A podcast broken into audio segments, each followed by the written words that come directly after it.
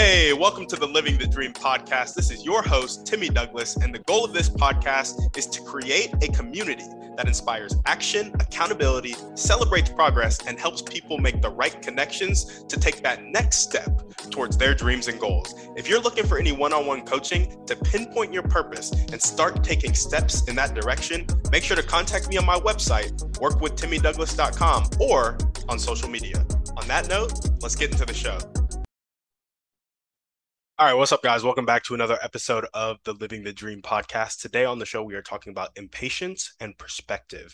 And so I was thinking this Sunday, or pretty much every Sunday actually, why I'm so impatient during church. Like, church is maybe an hour and a half, maybe an hour and 15 minutes. Like, it is not a long time at all. But I sit there and five minutes in, 10 minutes in, I'm like, I'm ready to go. I'm ready to go. And my like knees are like, you know, shaking or my legs are shaking. I'm tapping my feet. I'm like impatient. I'm ready to go. And I'm just like, why am I so impatient? And for the longest time, I just thought I was impatient because I was sitting through a church service and it was something that I didn't feel like I wanted to do. But then I was like, well, why do I not want to do church? Like, prayer isn't bad. Singing with your friends isn't bad. Seeing people who are all about loving each other isn't bad. Now, whether those people are actually all about loving each other or you find some hypocrites in the church, you know, that's one thing. But being in a space where I can actively love people is not a bad thing at all. Like there are so many positives to church, and I focus on the one negative of like, I'm doing something that I don't want to do, and it's keeping me from doing something that I would rather be doing. And so right now in my life, I focus a lot on what I haven't done yet. I focus, you know, actually there's this book, The Gap and the Gain, that I now know I need to read. Um, I got it from my mom. She read it. She said it was a good book. But I focus on the gap a lot, I think.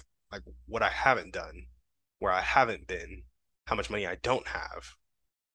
I need to focus on like the gain. Man, I literally just threw that book away because a dog chewed it up. And now I need to listen to it on my Audible again, but or not again for the first time. I get caught up focusing on what I haven't done yet. And so when I get caught up focusing on what I haven't accomplished for the week, what I haven't finished in my life, I get really irritated, really impatient with things that I feel like are wasting my time. And because I was not my best during all the other periods of my time where I could be my best, now that I'm doing something that I kind of don't want to do, that I feel kind of isn't moving me forward, I feel immense pressure from myself to get out of that activity as soon as possible because I have no time to be wasting.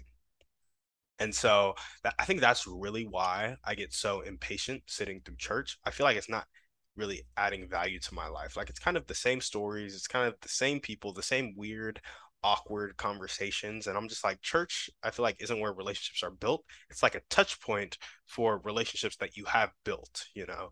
I think you build the relationship outside of sunday service because there's very little fellowship in actual sunday service but it's a good touch point for when you have deep relationships with people right? So i just you know church is like it just gets me. I don't i don't really like it. I think it can be structured differently. That's a whole nother podcast but impatience and perspective. And so what I really wanted to get at was like when I changed my perspective, instead of focusing on what I haven't done yet, focus on maybe what I did do, maybe I would feel more accomplished. And from that accomplishment, I wouldn't be as impatient in church. I'd be able to be present in the moment because I wouldn't be beating myself up for being what I see as a failure.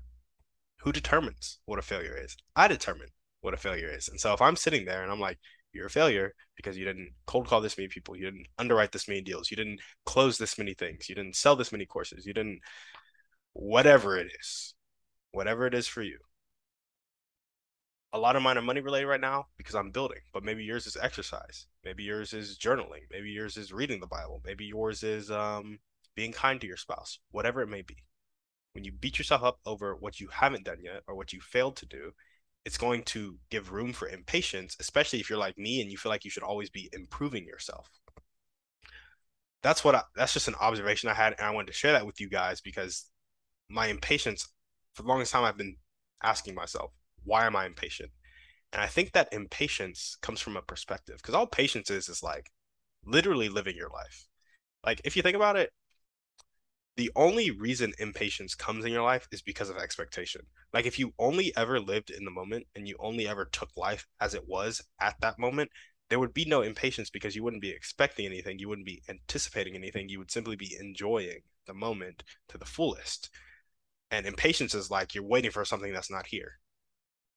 You wouldn't do that if you were in the moment. You wouldn't do that if you were chilling with what you had. You wouldn't do that if you had contentment in your heart, right? And so that's the other part I really want to talk about. The expectation of where I need to be kills me. So I focus on what I haven't done yet because I have an expectation of myself that is not a reality yet. And if you guys have ever evaluated your own expectations, you'll see that the expectations shift as you get better and better, right? So you make a million dollars, you're expecting 10 million. You make 10 million, you're expecting 100 million. You get your spouse, you're expecting to have a perfect spouse. You're expecting her to have a better body, a better smile, better friends, better status, better whatever. And so expectations shift. And I think those expectations ultimately come from a belief about ourselves. Again, I focus on where I'm not yet. And it's because I feel like I'm not worthy of being there. And I've been watching, I watched The Secret recently. And, um, you know, God promises us some things. People say the universe, people say, you know, whatever religion. For me, it's God because I'm a Christian and it's Jesus. Um, and some of the promises in there really line up with the secret of like, ask, ye shall receive, or the fact that we're the light of the earth, or light of the world and salt of the earth, and royal priesthood, all that good stuff. Um, I don't believe those things about me. And because I don't believe those things about me, I am always trying to be that thing. And because I'm always trying to be that thing, I think like I am not doing something that that person would do because I'm not that person. So that person would clearly be doing other things than what I'm doing. And so I need to do what they're doing because I don't believe I'm that person. Does that make sense? Anyway, that puts expectation on myself of like, I need to be like this. And that's what really kills me because the dissatisfaction of the expectation gap in my life and then judging myself for not closing that gap stops me from being in the moment. And that's why I think church is such a like um it like upsets me because I'm not really upset at church. I'm like upset with myself for not being who I know I can be.